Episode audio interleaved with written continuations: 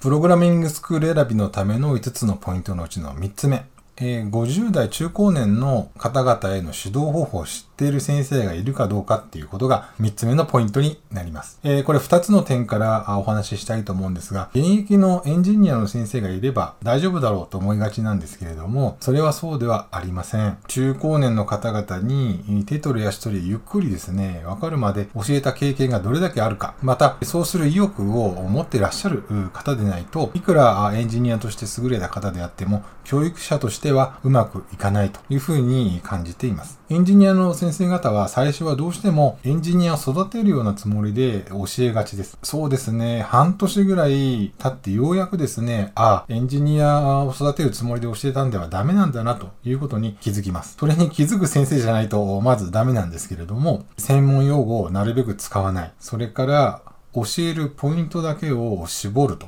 もう全部細かくですね、完璧に教えようとすると、その情報を中高年の方々が受け入れることができません。そのことにいつ気づいていただけるか、そのことを知っているかどうかっていうのが、えー、優れたエンジニア講師かどうかの分かれ目です。そこができるエンジニア講師の方でないと、いくらですね、専門分野で優れていても、スクールの先生としてはなかなか人気が出ないと思いますね。もう一つ、現役のエンジニア講師だけでは、あ中高年のためのスクールとしては不十分だと考えています。もう一つ、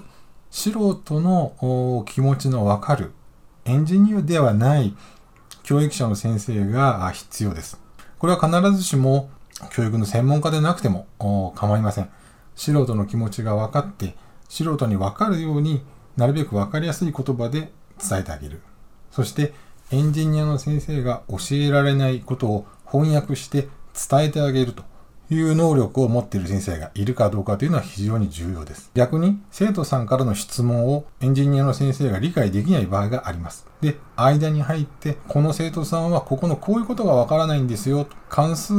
で値が変えるっていう、この変えるっていう言葉の概念がつかめないんですよっていうことをエンジニアの先生にしっかり伝えてあげられるかどうか。このギャップがある限り、ずっと生徒さんとエンジニアの講師が平行線をたどるままになってしまうんですね。なので、そういう間を取り持つ翻訳者としてのエンジニアではない熱心な先生の存在というのが、50代中高年の方が勉強する場合には必要だろうというふうに思います。熱心さというのは、その同じことを何回繰り返すかではありません。この教え方で分からなければ別の教え方。この教え方で分からなければまた次の教え方。次々に工夫を重ねていく。また、それを蓄積して